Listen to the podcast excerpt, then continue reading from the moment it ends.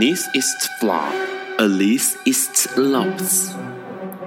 尼采说：“没有事实，只有诠释。”幸好在本瓜的世界里，问题永远比答案重要。今晚，让我们一起。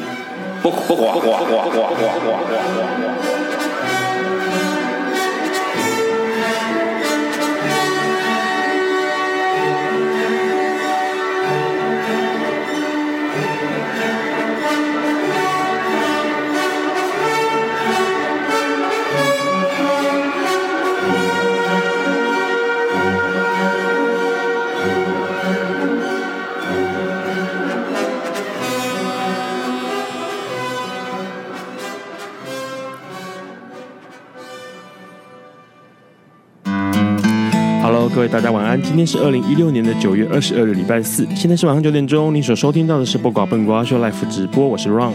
这个礼拜有一件消息，其实它跟呃同志没什么关系，跟艾滋也没什么关系，但是 Ron 很想要把它拿出来讲一讲，就是在今天，今天萧小林哎获得这个重新哦，可以再获得聘雇当老师了。其实蛮多人去关心这个事情的。那我 Ron 觉得说呢，其实身为同志，哎做社会运动一定要了解一下这个事情了。中山国中的老师，其实，在九年前哦，因为在呃那时候郝龙斌当市长的时候，推行了一纲一本的这个呃政策哦，但是那时候他就控告，他控告郝龙斌说呢，他违反了国民教育法，剥夺教师的选书权利哦，所以肖小林哎，就立刻的。被围剿了，因为那时候这个整个教评会，整个在政市政府的操作之下呢，教评会就以他这个行为不检、有损师道的理由把他解聘了哦。那这件事情其实让许多的人非常愤愤怒哦，因为他是一个老师，那他当然有这个权利去决定或者是去理解他的选择的课呃课课本啊这些教材这些东西哦。可是问题是，居然的会变成是被解聘的这个下场。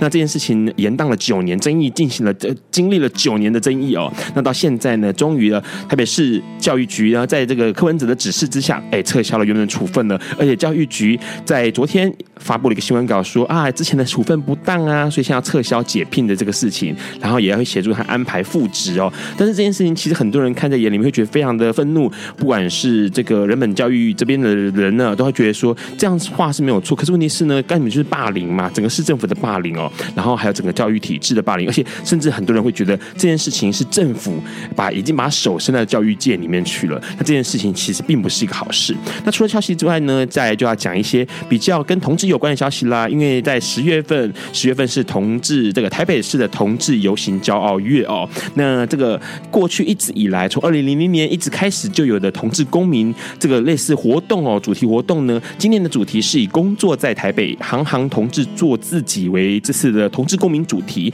那讲的就是说呢，这个同志在在职场上面获得的一些啊，不是获得，遭受到的一些性别霸凌哦，那就会有人提到说，其实这个霸凌有包括六个职场上的不友善，比如说呢，会被批评说这个跨性别的同事外表装扮看起来不男不女的，或者是说有些人会对于同志有些刻板印象，认为这个同志是见一个爱一个哦，那或者是说公司里面常会有人揣测揣测别人的性向，哎，他是不是同性恋呢？他是不是怎么样啊？哦，总是觉得异性恋才是正常的，或者是用一些八卦的口吻啊，在讲一些别人同志的身份。或是故意拉别人出柜哦，那当然这些还有一些情况，待会我们可以跟我们今天来宾聊一聊这个职场上面遭受到的性别不友善跟霸凌啊。当然啦，这一系列的活动还包括了这个礼拜呃九月二十四号就会登场的彩虹路跑。那当天呢会有一些呃当然演唱啊活动这些的这些的。那其中有一个当天路跑活动上面会演唱的歌手，之前来过笨瓜秀就是邱清伟，那他也会在现场唱歌。除了这个之外呢，十月一号到二十三号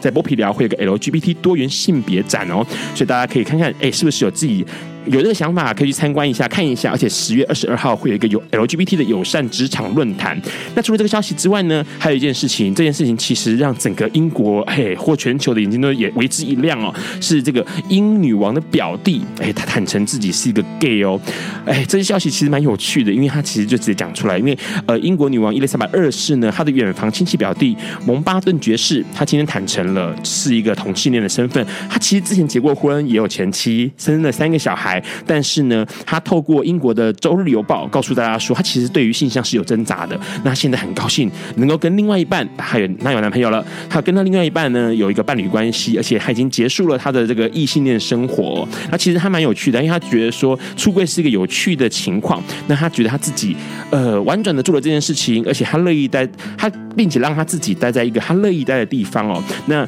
对于这些过程，他觉得他是一个真实的旅程，所以他还可以面对现在真正的自己。那这个消息呢，待会我们要跟我们的来宾聊一聊，他对这个消息是有兴趣的。那除了这个之外呢，还有一件新闻是让让觉得哎下巴掉下来了，就是印尼政府，印尼政府他担心全国人民的性别偏差，所以呢，他禁止大家玩这个交友 APP 耶。相信很多人对于这个手机上面的各式各样，不管是 Scruff 啊，或者是什么 Blue 的啊，这些有的没有的，哎，同志的交友的 APP，相信已经装了很多。那可是你那个印尼的。政府就跟这个 Google 或者是跟 Apple 告诉他们说，可不可以把这些讯息，这些 A App 的安装的应用程式给他拿除哦，因为他不希望印尼的人去使用这一些软体，因为他觉得会跟他的国家有思想上、道德上面的不一样，相反哦，这件事情实在是让 让 Ron 看了之后觉得非常非常的呃下巴要掉下来了。那除了这个消息之外呢，还有一个消息，这个消息是呃跟艾滋有关系的，因为这个艾滋呢，过去一直以来为了要筹募艾滋有关的这个防疫的经费啦，或者是有关的呃关于宣卫宣的这个经费呢，其实都费尽思量啊，全世界的人都在想这件事情。那目前来说，有一个消息指出了，就是。美国，呃，加拿大，加拿大总理杜鲁道，他就是在国际捐助者的会议上表示说呢，捐助者已经承诺要捐助将近一百三十亿美元的这个钱哦，公助在希望能够在二零二二零三零年，二零三零年呢钱可以对抗并且是扑灭艾滋、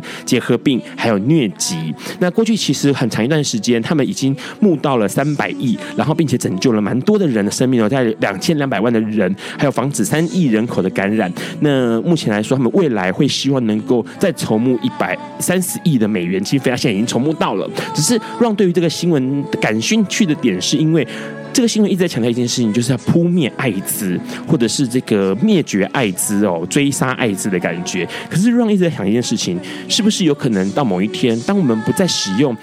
呃，消灭艾滋这样的字眼的时候，才会对艾滋没有歧视呢？因为这种字眼感觉起来，好像就是干脆就把艾滋感染者、HIV 感染者，通通拿出去杀掉好了，因为。那这样就是可以达到灭绝的效果嘛？这个完全可以阻绝跟呃禁止它在蔓延或者在发生。但是问题是，是这样子的吗？这样子的确是有效果的吗？这样子就可以消除艾滋或者是 HIV 带来的歧视吗？是这样子的吗？所以这是让一直以来一直在想的事情。那当然，待会我们会请我们今天的来宾跟我们多聊聊有关哎。关于各式各样 LGBT 的议题，因为它跟这个 LGBT 非常有关系，也将会带出下个月非常重要的一个活动，就是酷儿影展。在这个之前呢，我们先听李玟的答案。有一天，亚里斯多德在河边洗脚，他看了看身边的学生，将脚抽出水面，再踏入河中，说：“此水已非浅水。”另一位古希腊哲学家。赫拉克利特也说：“人不能两次踏入同一条河中，因为无论是这条河或这个人，都已经不同，就如同历史上的今天。”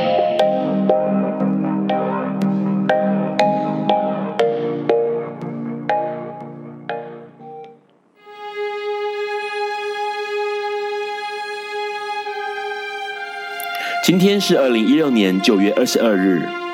一百五十四年前的今天，也就是一八六二年的九月二十二日，美国总统林肯发布了解放黑人奴隶宣言，让南方联邦地区的奴隶恢复了自由。人类社会早在西元前八千年就有了奴役的记载。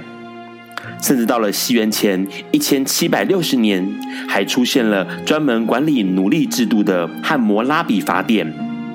而圣经里头描述的奴隶制，也是社会中既定的制度。奴隶制度在整个古文明时代，或是古希腊、罗马的古典时代，影响非常深远。一直到了中世纪与近代，全世界依旧存在着大量的奴隶。美国也是如此的。一七七六年，美国发表独立宣言，从英国独立。早在独立前，整个美国地区就存在合法奴隶的制度。一七八七年修订完成的美国宪法，甚至做了有利引进奴隶的讨论，包括任意州应接纳人员移居或入境，国会在一八零八年前不得禁止，而且对入境者可征收每人不超过十元美金的税金。这样的法条阻止了联邦在二十年期间废奴，因此，美国南方有许多庄园的原主利用这些期间大量进口数以万计的奴隶，数量远超过美国殖民时期。当国会用宪法巩固奴隶制度到一八零八年这段时间，许多黑奴愿意透过协助联邦打南北战争来换取自身的自由。而当时南北地区相当多的州立法院也都积极立法废奴。独立战争爆发的期间，废奴法案从俄亥俄河延续到梅森迪克森以北的所有州。独立战争结束后，北方人主导了西进运动，在立州时，他们集体投票废奴，以至于战后的第六年，也就是一八一零年，北方已有百分之七十五的非裔美国人都获得了自由。当时在北方推动废奴最重要的组织是宾夕法尼亚废奴会与纽约解放会。对于蓄奴非常盛行的南部地区，包括了维吉尼亚、马里兰、德拉维尔州，独立战争后似乎也不得不与北方同步迈上废奴之路。南方黑人人口获释的黑奴比例，从一七九二年的百分之一，增长到了一八一零年的百分之十。然而，因为棉花丰厚的利润，让南方迷恋着继续靠种植棉花来维持经济，当然也就无法割舍对于奴隶的依赖。因此，即便整个南北地区的官方不断朝着废奴的目标前进，但南方棉花的发展反而刺激了国内贩奴活动，甚至到了一八一五年，国内贩奴贸易竟成为美国第一大主要的经济活动。到了一八六零年，美国奴隶人口已经逼近四百万人。林肯一八六一年担任第十六任总统前后，都不断强调。只有禁止奴隶制度扩散到美国新的领土上，才有可能终结奴隶制。因为长久以来，他很清楚，联邦政府之所以无法废除奴隶制，是因为受到宪法的限制，所以问题一直交由州来自己处理。林肯当选后，隔年的六月，在他的支持下，国会通过法案，禁止在联邦土地上实施奴隶制。并且在七月与内阁成员讨论了一份解放奴隶宣言的草稿，里头他写明了，根据适宜而且必须的军事手段，一八六三年一月一日起，所有在联盟国被人占有而做奴隶的人们，都应该在那时以及以后永远获得自由。一八六二年九月二十二日，林肯宣布解放奴隶宣言。主张所有在美国联邦下领土的所有黑奴都应该享有自由。这份宣言虽然只让一些黑奴立即获得自由，但实质上却强化了联邦军在联邦领土上掌握大多数黑奴自由的权利。而这正也是为未来废除全美国奴隶制预先铺路。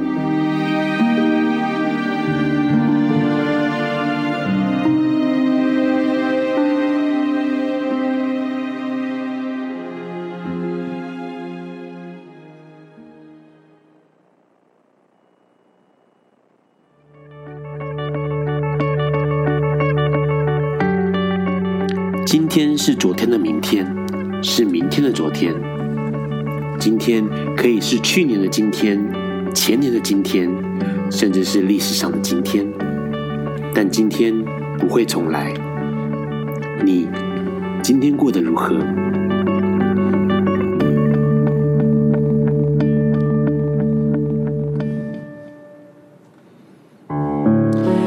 你现在正在收听的是《八卦笨瓜秀》Live 直播。刚刚先听到了李玟，哎，非常好的歌声哦。这是在一九九八年收录在一九九八年《Sunny Day》呃好心情专辑里面的一首歌，叫《答案》哦。它同时也是。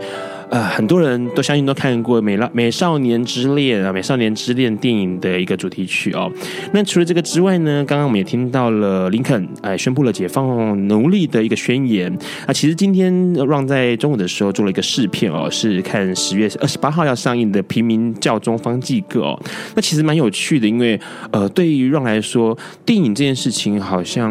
每个人都会看电影，然后电影或多或少都会改变大家的想法。好像让之前对于呃天主教。或者是对于教宗这个职位，一直都有一个、呃、很大的问号哦。那当然看了这个电影之后，这个真真人真事，然后呃写成书，然后变成电影的内容，哎，非常的感兴趣，而且相当好看的一个电影。所以其实电影会改变一个人的想法，也会改变一个人很多的社甚至社会的价值观。所以今天我们就邀请了一个很重要的影展，OK，里面的也是很重要的人物啊、小凯来笨瓜秀，Hello。Hello，不要傻笑，你傻傻笑起来就就眯眯眼，你知道吗？自我介绍一下吧。大家好，嗯、呃，我是小凯，嗯、呃，你要说头衔，我们其实讲到之前让在。节目之前就跟小凯说，你要讲头衔，然后他就说他想要讲杂工。我说怎么可以叫杂工？杂工感觉起来就是这个节目都邀不到强人，只能邀杂工来上节目。哎，到底是哪一页？嗯，在最后一页，最后一页。哈，你自己念一下好不好？我不好意思讲这个名字。好，他是台湾呃酷儿国际酷儿影展的影展统筹小凯。好，一样的哦。其实基本上 Ron 都会考大家一下，不是考大家啦，就是聊一下刚刚在前面一节节目里面的一些新闻的想法。英国皇室出了第一个这个同志身份啊！我以为我第一个问题我被问职场霸凌哎，职场霸凌，等一下再可以讲，因为职场霸凌可以讲比较久，对不对？好，可以啊。同志身份哦，英国王室，嗯，嗯，我觉得很开心有这样子的一个事件发生。是，那其实我觉得看着美国去年、前年，然后一直到现在，其实。嗯，英国王室的这个这个部分，我觉得台嗯、呃，应该讲这个世界一直不断在往前走。对，嗯，对。那越来越多人嗯、呃、愿意往前站出来去表达自己的身份的时候，事实上是越来越多的可能性这样子。对，而且其实因为王室的关系，它其实是更传统的，是，然后更多呃枷锁跟更多既有的价值观。对，所以对这件事情来说。呃，应该说，假设这件事情发生在前几年，然后个王室里面某某人被影被媒体影射或指涉是是同志的时候，可能哇，大家可能要灭火啊，干嘛的、啊？对。可是现在如今却是直接 OK，他直接站出来，对，直接跳出来说他是同志，而且蛮有趣的，因为他其实他的过程哦，他是他是维多利亚女王的曾曾曾孙，好算是一个远房的，但是其实也是皇室成员，而且他是爵士。嗯。然后他就说，他说其实他的他跟他前妻在一起过嘛，哦，他就说他的前妻。妻潘尼洛普在他结婚前，在我们结婚前，其实就感觉到了，他前妻就感觉到他自己是个同志身份。那他有坦诚跟他前妻讲说，他是个双性恋者，受到两种性别的吸引，希望这个他的前妻哦潘尼洛普能够体谅，能够谅解哦。然后，所以这个呃蒙巴顿他对于他前妻是心存感激的。可是让会觉得这件事很有趣，因为他他到底是真的是双性恋，然后因为她现在的男朋友是一个航空公司的座舱长。嗯哼，OK，所以他是双性恋，还是一开始其实就是一个 gay，只是必须要你要走一段双性恋的过程，让大家比较能够接受。嗯，这个好像不得而知，不得，但是很有趣，就是说他还是为了他能够更自在的活出自己，还有更自在的。面对自己的身份，所以他做了一些，也许这是刚刚那种做法，先双性恋，然后再同性恋，是个手段。但是他试着去努力做这件事情。对，但是我觉得更有价值的是，他愿意在今天做这样的一个公开表达。那其实是代表说，他对他自己的身份的认同越来越，嗯、呃，不再隐藏在背后这样子。嗯，对啊。所以他就说了，他就跟这个英国的这个《周日邮报》就说，他说他对性向有所挣扎。即使到现在，OK，他跟这个座舱长两个人是一对 gay couple。他说，其实现在他还是一样的哦，对他性向有所挣扎。他说，他经历了这一段真实旅程，才能达到此时此刻。也就是说，对他来说，这件事情是重要的。嗯，那一定要历经一些过程，对不对？是。好，另外一个新闻就是职场霸凌。你有遇过职场霸凌吗？刚刚那个新闻其实就是这一次的主题啦，十月份的。同志公民日的主题是职场霸凌。嗯，你有遇过职场霸凌吗？哎，我们线上有线上那个 in 的 没有？没有，没有。call in 只能偶尔发是，因为很忙碌，你知道吗？好，一个人做音控啊，主持要 call in 很忙碌的。好，职场霸凌哦，我我觉得我这一呃。呃，应该是活到现在，目前唯一遇过一个职场霸凌，但是他事实上也不算是所谓的职场霸凌啊，嗯、应该说是就是同事在暗示我的身份的时候，嗯、他们会怎么表示？我觉得这是很有趣的一个问题，你们大家也可以拿来考考别人。？OK，我不能说是职场霸凌啊，就是我的一生到现在目前为止，在我的生活圈，就是工作上面没有被人家因为我的性向这件事情而被讨论过。呃，第一点，我以前在呃比较传统公司的时候，其实就嗯、呃、也没有刻意去表现，然后那个时候也嗯、呃，可能我我我我也是比较 man 的人嘛，所以就没有什么想法这样子。你不要吐舌头，没有，好，赶快 继续。对，然后再来，嗯、呃。嗯，现在的工作其实我们就在做酷我影展嘛，所以基本上这个族群在这个团体里面不是一个问题这样子。那我要讲的就是我曾经在一个饭店工作过的时候，就是大学在打工的时候，一个很有趣的一个经验。那个时候我的同事就在猜我是不是，然后他就问了我一个问题：请问如果你要看手指头的指甲的时候，你会怎么看？好无聊啊，这个很多人都知道，好不好？对。然后那次你怎么给他看？你就就这样看啊？对，就是。手指头，呃，你手掌往外翻，对，往前，然后你的指甲往前这样子，嗯、还是你要应该是勾进来这样看这样子，对，对，然后再来，你他问你说，那你如果脚底板上有脏东西的时候，你会怎么看？是这样弄还是 往前弄？就像高跟鞋往后翻还是往前翻这样子？对当然我是往前翻了，我这么 man 这样子。对，然后所以他们有没有互动过去？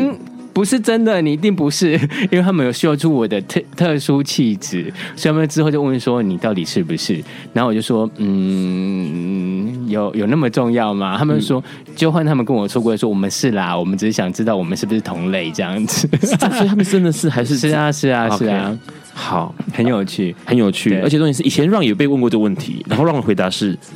我也很希望我是 神秘的吧？OK，好了，待会我们再继续跟我们小凯聊。那我们先听这首歌，是张国荣演唱的《春光乍泄》。好喽，你现在正在收听的是《八卦笨瓜秀》Live 直播。刚刚诶，先听到了这个很可能有些人觉得版本很陌生呢，因为大家熟悉的还是黄耀明版本的《春光乍泄》。那刚刚是我张国荣版本的《春光乍泄》。当然，今天的这个五首歌曲也是我们小凯来希望能够点给大家听的。为什么今天会点了？刚刚先听到了答案，《美少年之恋》的主题曲，然后现在是《春光乍泄》，也是《春光乍泄》电影的一首歌。为什么？为什么？嗯，大家如果有仔细观察的话，它都有一些关联性的。对对，今天我们是来跟大家介绍酷儿影展的，所以我带来的电影都是一些跟同志电影有相关的一些音乐。嗯，对。一呃，一九九八年的时候，有一部电影叫做《美少年之恋》，它是导演香港导演杨凡的作品哦。那杨凡就是一个，其实。让会把它放在第一首，是因为要恭喜舒淇小姐终于出嫁了啊！因为舒淇跟这个冯德伦是在这个电影里面认识的，然后爱情长跑好几年，对，然后到现在这样结婚啊。那比较有趣的是，杨凡这个导演他的片风很细腻，所以《美少年之恋》就是一个美到不行的电影，它就是是美到不行的电影。对，然后另外一个就是大家也很熟悉，而且相信很多 gay 应该都看过王家卫的《春光乍泄》，这个电影很厉害，一九七七一九九七年的电影，然后张国荣把这个电影呢，算是把这个电影，然后把他自己也推向了整个国际影坛的高峰啊！当然之前就已经很多次不一样的电影类型，当然在待会还会再播另外一首。那《春光大泄》呢，不获得了国内外非常多的奖项哦。《春光大泄》你看过？你没看过？对，你默默的摇头。你网络上面很多，好不好？DVD 可以借得到，他很厉害。哎，他们好像今年要出那个珍藏版的。珍藏版，那所以要赶快找来看看，很厉害，这个电影很厉害，看了必哭，好不好？啊，它就是它就是一个很催、很揪心的电影。跟小凯认识其实一段时间了，两三年，是第一届就是第一开始嘛。我们是从一开始的，对，从一开始。这第一届的时候，其实在那办过瘾，但那时候其实因为 Ron 在，哦，那是二零一四年，嗯，对不对？二零一四年，因为二零一四年那时候让呃又作为做同志呃游行的事情，然后那时候想要做一系列有关呃游行前的活动，就是播电影，然后那时候就跟小凯聊起来了，然后拿希望能够拿一些片子来做那个电影沙龙的内容这样子，所以那就认识小凯，然后所以小凯那时候就呃第一届就开始做。酷儿影展是当初为什么会有一个这样的念头？因为对于 Ron 来说，其实 Ron 认识很多策影展策展人，大家都觉得很难做，因为永远都只有看到在在酷儿影展之前啊，台湾的你要看同志片，在戏院里面看到同志片，除非今天是变成院线片了，不然就是影展里面特殊的同志单元，是五六部、三四部少少的，嗯，可是。所有的影展策展人都告诉我说，同志影展很难做，因为基本上做不太起来。你们怎么会有这个勇气做这个东西？嗯，我觉得当初我们在做的时候，事实上是也是一股傻劲吧，因为其实就是。呃，我们这团体当初成立的原因，就是成立起来之后，然后我们想说，呃，其实在这团体里面非常多 LGBT 族群。对。那呃，我们也观察一下台湾社会，其实很有趣，因为我们这个这个团体的成立里面有非常多都是，应该说全部都是跟影音工作有相关的一些从业人员或者是老师们这样子。对。那我们这团里面有非常多 LGBT 族群，但是却没有发，却发现台湾目前。到那个时候为止，都还没有一个是为 LGBT 族群发声的一个影展。那其实，呃，如果观察一下全世界哦，那个同志大游行这件事情，跟酷呃同志影展这件事情，会在不同的国家里面，或者在同一个国家都会有可能产生并存的。那我觉得游行跟影展的意义是有点不一样。游行大家是大家站起来，很骄傲的站出去，让大家看到，就是很。我们开快乐或开心的那一面，但是影展所承接一个部分，就是看到一些比较真实的故事，对，然后一些比较催情或者是比较会让人家觉得哦，原来嗯、呃，同志们的生活是长这样子的一个画面跟片段。那这也是当初我们发现，哎，台湾到那个时候为止一直都没有一个这样影展。那如果说我们去观察说其他影展里面放的电影，其实。嗯，新三色比较多，而且为了票房的保证的关系，所以比较多都是那样子的一些画面，那哗众取宠的。我我嗯，也不要说哗众取宠，但是深艳刺激的，对对对对，就是新三色比较多。对，那因因为这样的关系，我觉得它反而不一定是有机会让大家看到真实的同志生活跟画面这样子。是对，所以在三年前我们就觉得，嗯，我们想要做这样一件事情。其实三年前。的开始，第一届同志酷儿影展，应该讲台湾国际酷儿影展第一届，我们筹备时间大概只有六个月而已，哇，很短。然后很就真的回想是那个三年前那个时候，就是就是真的是一股傻劲，然后就这样一直做下来了。所以问一个问题，因为其实对于 Ron 来说，Ron 之前在笨瓜学里面就有跟呃。好，忘记哪个来宾了。我们有聊过一件事情，就是其实酷儿跟同志是有不一样的定义。为什么叫酷儿影展？为什么叫同志影展就好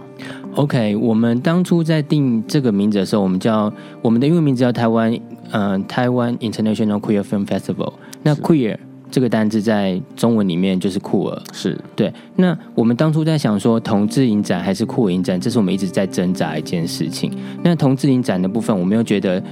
可能对我们来讲，我们觉得“同志”这个单字对我们讲包含的意义不没有到那么广，是没有到全部。那 “queer” 跟“酷儿”这个单字对我们来讲，我们的认知它的包含的面向是很很全面性的，是因为我们的影展里面不是只有包含同志而已。嗯，所以当初在选同志影展还是要选酷儿影展的时候，我们整个团体在讨论的时候，我们觉得嗯，应该是选酷儿，因为酷儿包含的层面对我们来说是同志、跨性别。女同志，然后其他的一些议题全部都包含进来了，是对。那这个“酷儿”这个单字在英文里面的层面也是这样子的，对对。因为其实呃，Ron 要请这个小凯稍微讲一下，因为 Ron 其实也一直很好奇哦。因为对于 Ron 来说，“酷儿”这个单字它很有趣。应该先说，我先说一下，因为可能有些听众听 Ron 聊过，其实“同志”这个单字并不是台湾人发明的，然后它的发明成时间也很短。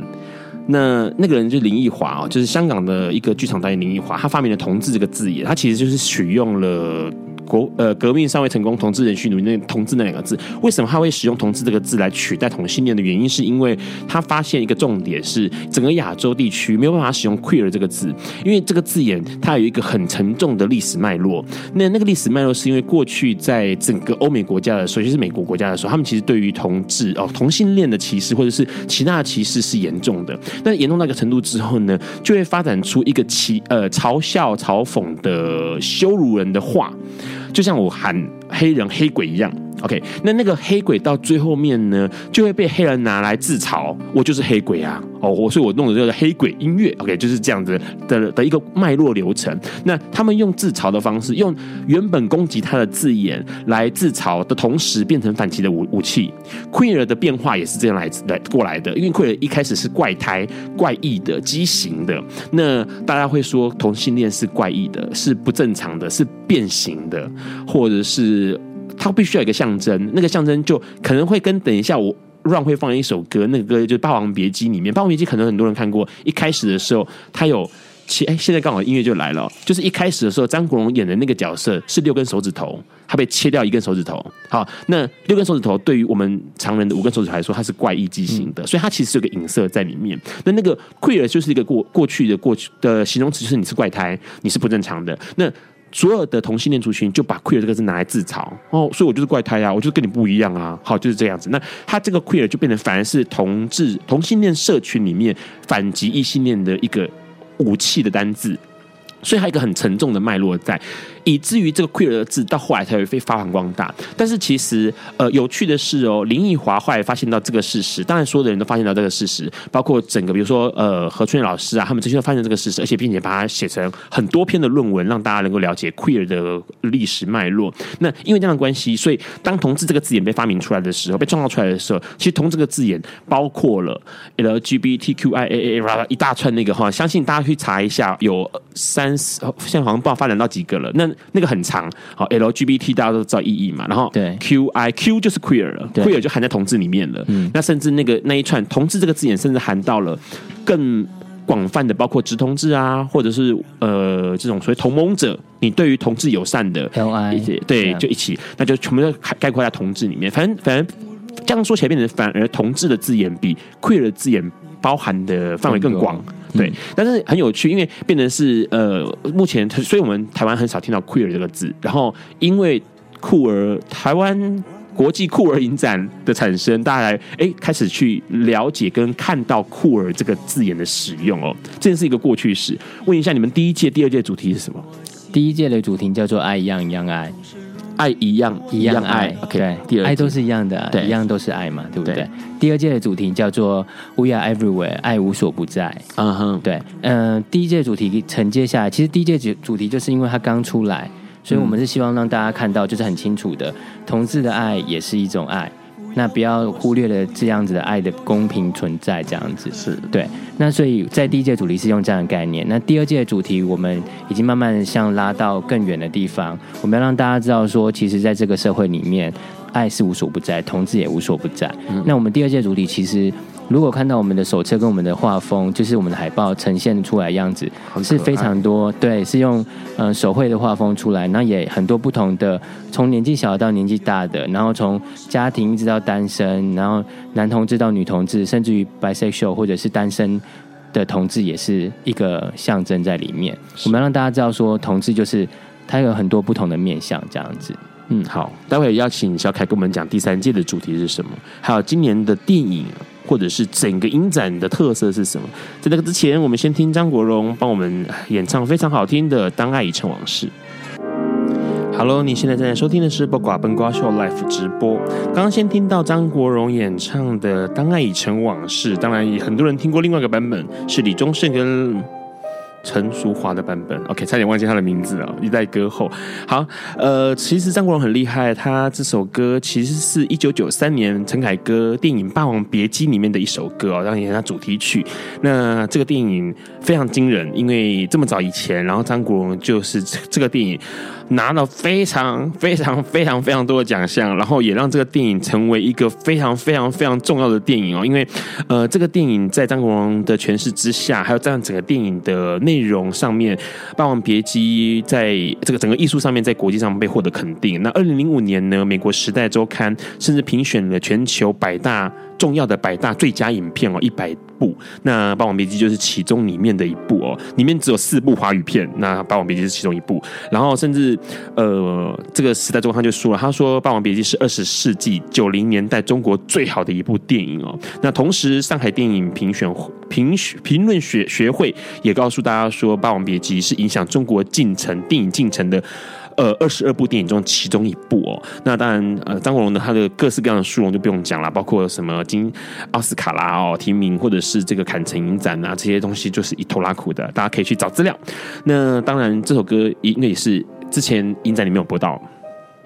啊。我说在在呃酷儿影展里面有播过吗？啊，没有没有没有，没有选这部片子，对我们没有。呃，酷儿影展的选片，我们基本上都是以那个在当在台湾好了，至少要台湾首映，啊、对，所以我们就是如果在台湾已经放过的电影，是基本上不会放进来。我有经典回顾这种东西，有我们在第一届有做这个经典回顾的单元，那那个时候放的电影是《喜宴》，对对，就只有在第一届有做这样的一件事情，后来二三届都没有了，对，二三届没有。但是这件事情其实蛮有趣，因为很多人会想说啊，好想好想，因为你知道，对于观众来说，在电影院里面看。看过的电影，曾经我要让一定要讲一个一个经验，就是在奇幻影展看到了修复版的《教父》第一集，嗯哼，现场看完之后，所有人起立鼓掌，然后你知道看到，当你看到。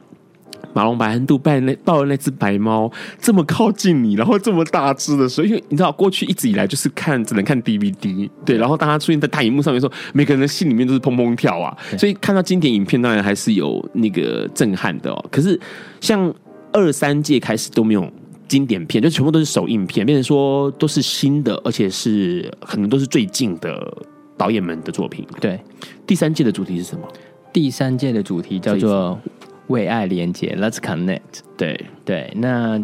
好，我可以简单的说明一下第三届主题的来由。就我们在刚好在呃发想第三届主题的过程当中，那个时候其实发生一件蛮悲伤的一件事情，就是在美国的奥兰多是那边有一个就是爆枪杀枪杀没有枪杀案件，对，然后有五十几个男同志就在同志酒吧里面被杀害了，这样子。那其实引发这个事件的最大的冲击点，就是那个枪手事实上在。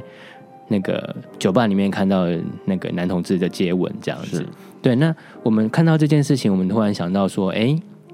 好，我们应该第三届在做这个主题的时候，我们想要把这个事情放进来，也让大家有一些记忆点。所以我们思考完之后，就觉得我们想要用为爱连接，Let's connect。那再加上今年度，如果大家有注意到我们今年度的主视觉的话，事实上我们是有两对，那个第一对那一对的主要男同志。的接吻画面，带起其他的不同的男女同志的，或者是那个跨性别朋友们的那个接吻，或者是拥抱这样子，所有的部分都是一对一对一对的。那有一些连接的方式，用嘴巴接吻，用手的拥抱或者身体的接触这样子去带起来这样的一个画面，是这个。海报是很美美式风格的，而且是经典的一个随手呃，那个画面原本是随手抱的一个女孩子的战后的接吻的画面，然后现在是变成两个水手，是没错，对，这个是第三届的概念，因为呃，就刚刚小凯说的，希望把一些东西，然后唤起大家对于这个爱跟连结。对，那更重要的是，我们希望同志们是可以，就是把你们爱，就是摊在阳光底下，不要。嗯不要觉得应该要隐藏，或者是不要觉得害羞或害怕这样子。呃，我们从第一届这样子慢慢延伸过来，我们也希望说，我们带出来的东西是更加呼吁同志们，你你可以活勇敢的活出自己，而且你的爱应该是被尊重、被表现出来的。是对。这次的影展还有一个东西很厉害哦，因为这次还跟这个柏林影展泰迪熊奖有关系。对，没错，因为去年我们就是。第二届影展做完之后，然后嗯，我们的策展人就被邀请到柏林影展泰迪熊奖里面去作为几个评审委员之间的其中的一位。所以，我们其实，在去呃，策展人在去年的时候就已经把所有泰迪熊奖入围的作品都已经看过了。那也在那个过程当中，我们就邀了所有泰迪熊奖最佳的一些作品。那所以我们今年度。其实等于是第三届台湾国际酷儿影展跟第三十届的柏林影展泰迪熊奖一起合作。那我们呈现了大概将近十三部的泰迪熊奖的作品，里面包含了泰迪熊奖的最佳纪录片、最佳长片、最佳观众票选奖，还有那个青少年单元里面的最佳作品奖，还有最佳短片，是这样的一些作品。其实，呃，对于 Ron 来说，因为其实，在节目之前，Ron 就跟这个小凯在聊，因为很多其实台湾也有这个纪录片影展。那纪录片影展当然全部都是纪录片，然后大家关心的东西，对于同志这块可能就是少部分了，因为大部分都一定是关心全球的议题哦。那很难得的，在这次的酷儿影展里面，可以看到非常大量的同志议题。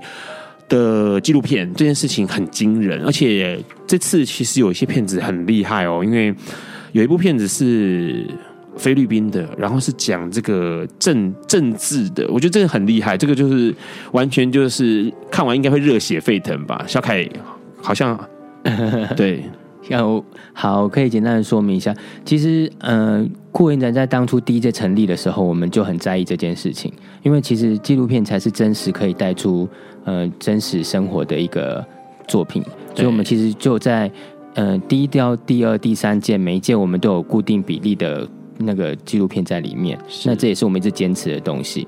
我们当然知道纪录片不好卖，但是 这是我们想要带给大家看的一些作品。因为这些作品如果没有我们，就没有机会来到台湾。对对，好，那刚刚 Ron 所讲到这一部叫做《OutRun》，就是《骄傲大选战》。我必须要先讲哦，这部片的制片他是非常赫赫有名的一个制片江松长先生，他的作品事实上在美国是有入围过那个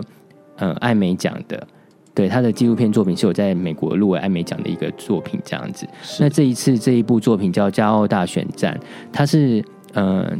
其实张中长很有趣，他是一个台湾人，对，然后他到美国就是在美国工作，然后他发现了那个菲律宾有这样的一个选政党，叫做拉拉党，拉拉党是全台呃全世界第一个 LGBT 的政党。那、哦、对 LGBT LGBT 的政党里面都是 LGBT 族群，是对。那这个族群的领导者是一个跨性别的一个男跨女的那个呃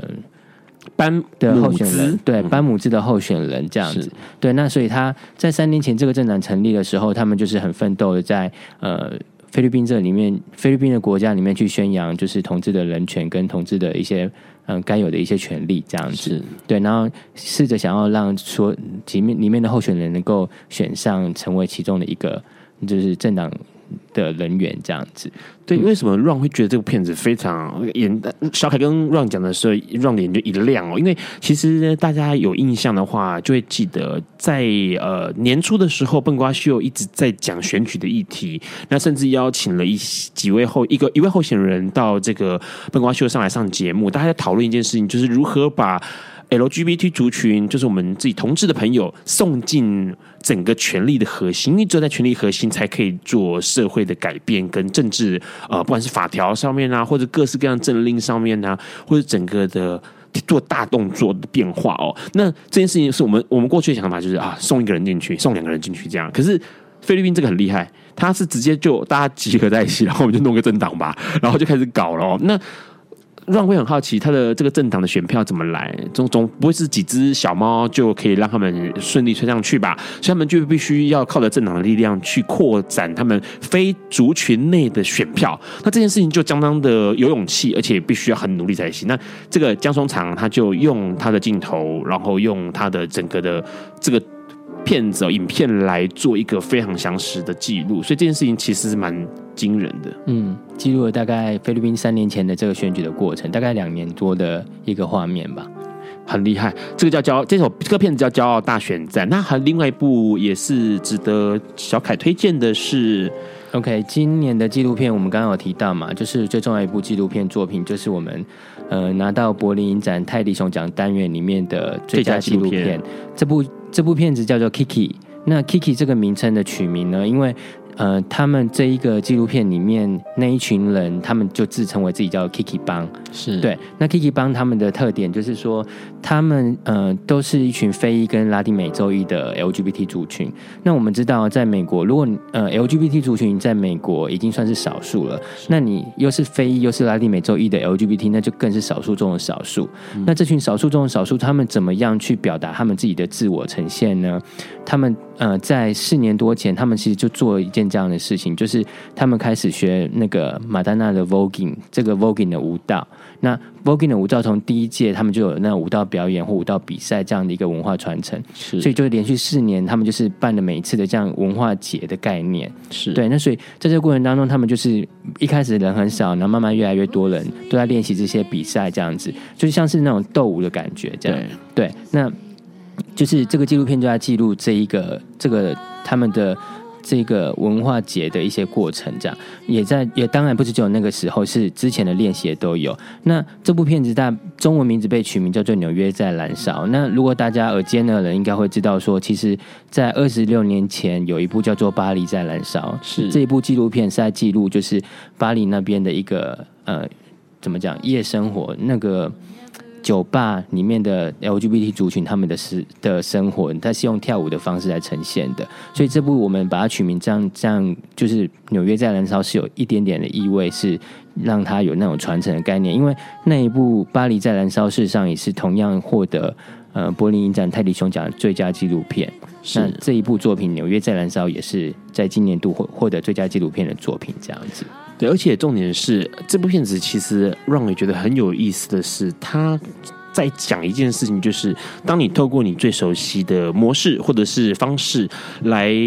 讲展现你自己的时候，其实反而会形成一个力量。当很多人这样子聚在一起的话，变成一种力量，而且它可能就会影响到整个社会，或者是一开始可能是个社群，然后到最后面整个社会去关注到你，因为他们展现了他们的舞技嘛，对不对？对。然后还有一些对于呃舞。舞蹈的执着跟呃认真哦，那东西其实是很惊人的。那当然，大家会从他们的这个特殊的、非常棒的才华，然后他去认识他们，发现他这边在说明上面有说到说，哦，可能是这个面临生活困境啦，或者是无家可归啊，或者是受家人排斥，或者是这个 HIV 感染的一群人聚在一起，然后用他们的舞蹈让展现自己，让更多人认识他们哦。待会我们要请这个。小凯跟我们讲说，这次影展这个礼拜六要开抢票了。对对，我们的套票首卖时间是这个礼拜六。好，你不要讲讲了，下一集再讲，因为现在要放歌了，不然就要唱完了。好，我们先听那个断背山的一首歌。爱因斯坦说：“这世界不会被那些作恶多端的人毁灭，而是冷眼旁观、选择缄默的人。”苏格拉底说：“世界上最快乐的事。”莫过于为理想而奋斗。今晚，谁来跟我们说悄悄话？名人悄悄话。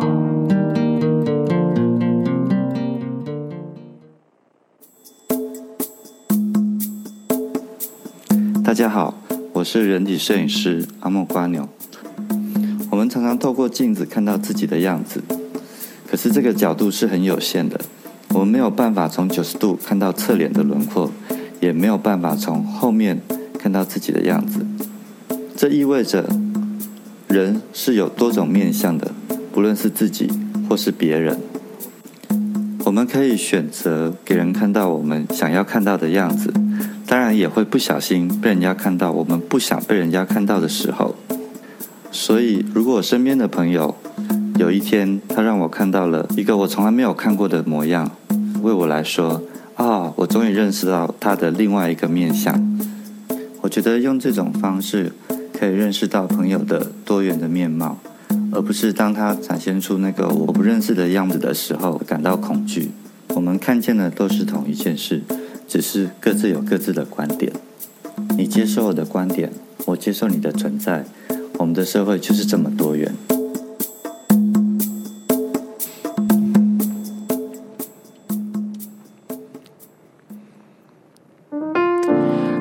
现在正在收听的是《八卦笨瓜秀》Live 直播。刚刚先听到了《A Love That Will Never Grow》Grow Old 啊，这是断背山的一首中间的插曲。那这个断背山的电影，相信很多人哎都有印象啊。那当然，很多人看可能看了很多遍啊。李安在二零零五年的电影，那这个电影很厉害，因为他这个在威尼斯影展拿到金狮奖，同时在奥斯卡第七十八届奥斯卡金像奖的时候获得了八项提名，同时拿到了最佳导演、最佳改编剧本哦，还有最佳电影配乐，所以。反正呃，这个电影就让李安更上一层楼啊！当然，这个电影也让很多的同志朋友们找到了自己，或者是认识到了某一些面相，包括那时候的歧视，包括了这个生不如死的，我永远不能会放弃你，是不是？还有一首一个经典台词就是没有办法放弃你嘛，对不对？没有办法戒断你，没有办法戒断你，没有办法戒掉你，对不对？好了。小凯笑得很诡异，好不好？好，讲一下今年其实影展还有个特色，除了柏林那个柏林影展的泰迪熊之外哦，今年影展很多的活动，而且这年就邀到了很多的这个影人，国际影人来台湾。嗯，是的，其实每年在影展的时间，我们就会把嗯、呃、电影的影人们邀请到台湾来。那今年度我们也有，就是几乎。一二三四五六七八八个影人会来到台湾来这样子，其中有嗯、我们很推的一部电影叫做《巴黎五点五十九分爱上你的演员》，他会来到台湾，明明就五点，他写五点五十九分，不是八点，八点五十九分是要准备听笨瓜秀，巴黎五点五十九分，五点五十九分，对，好，那。呃，其他的部分还有，其实其他的导演们也会，像刚刚提到江松长这位制片导演，他也会来到台湾来这样子。对。对，然后还有另外，如果说大家对于就是怎么样制作呃纪录片或者长片，甚至于其实今年度我们最重要一个那个影呃影人是嗯、呃、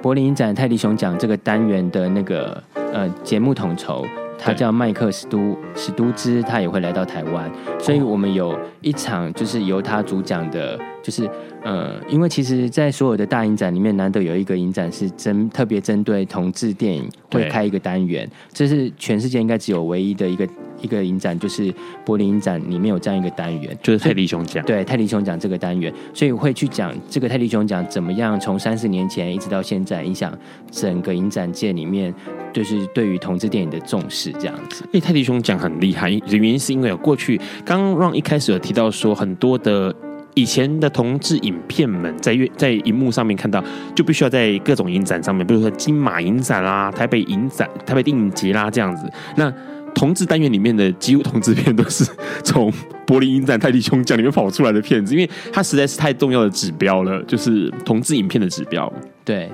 没错。所以就是刚刚讲的，就是呃，我们会有呃映后。映后座谈的部分嘛，那其他我们还会有三场的影人面对面，所以如果你对于长片或纪录片怎么样拍摄出来的，或想要了解一下这些嗯、呃、拍摄一些技巧或什么样一些内容的话，事实上我们有另外三场的影人面对面的座谈，它的时间会坐落在呃十月二十六跟二十七号这两天，嗯，对，那详细的时间跟详细的内容，大家可以上影展的官网去看详细的内容，这样子。是想要参加这些呃活动，或者是想要看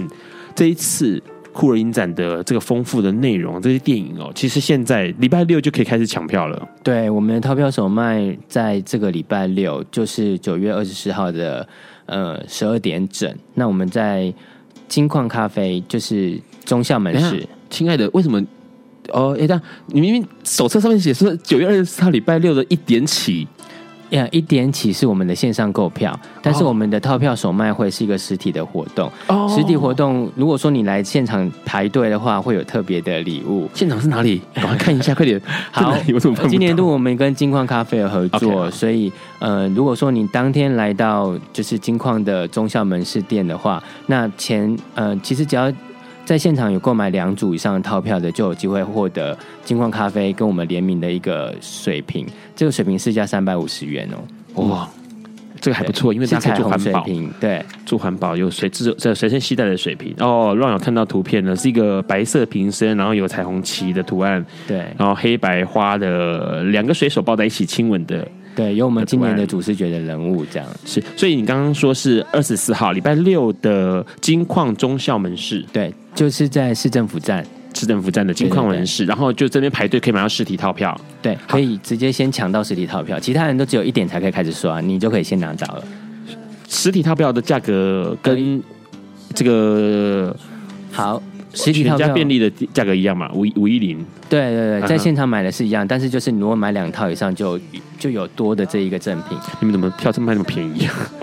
好，来先讲一下那个在全家便利店的 FamiPort，FamiPort 你们是可以是可以购票的。那购票的话，就是呃，如果假设你们不去金矿咖啡的话，在机台上面按的话，就是套票是五一零嘛，五百一十。对，五百一十块三张。就是三张为主的套票，对对，那它的原价是呃，我们今年的票价是两百元为原价，对。但是如果说你在影展的，这很重要哦，影展开始之前买的话，就是早鸟票，只要在二十二号影展开始之前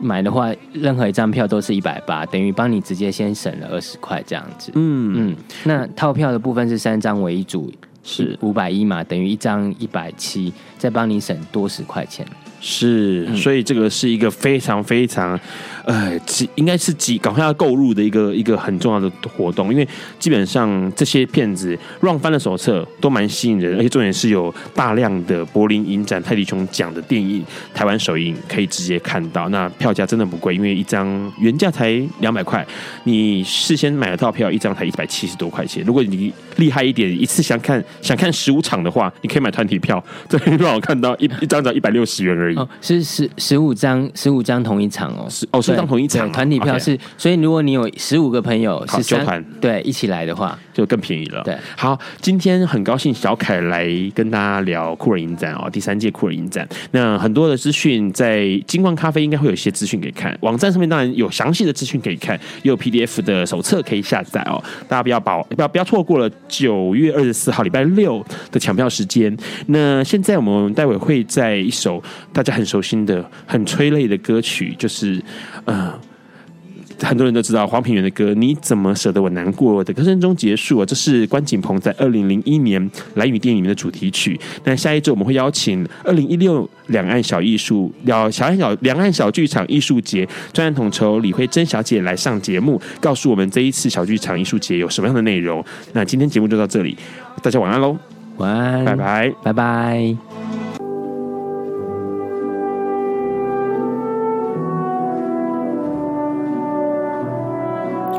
以上节目不代表本台立场，感谢路德协会与中华电信协助播出。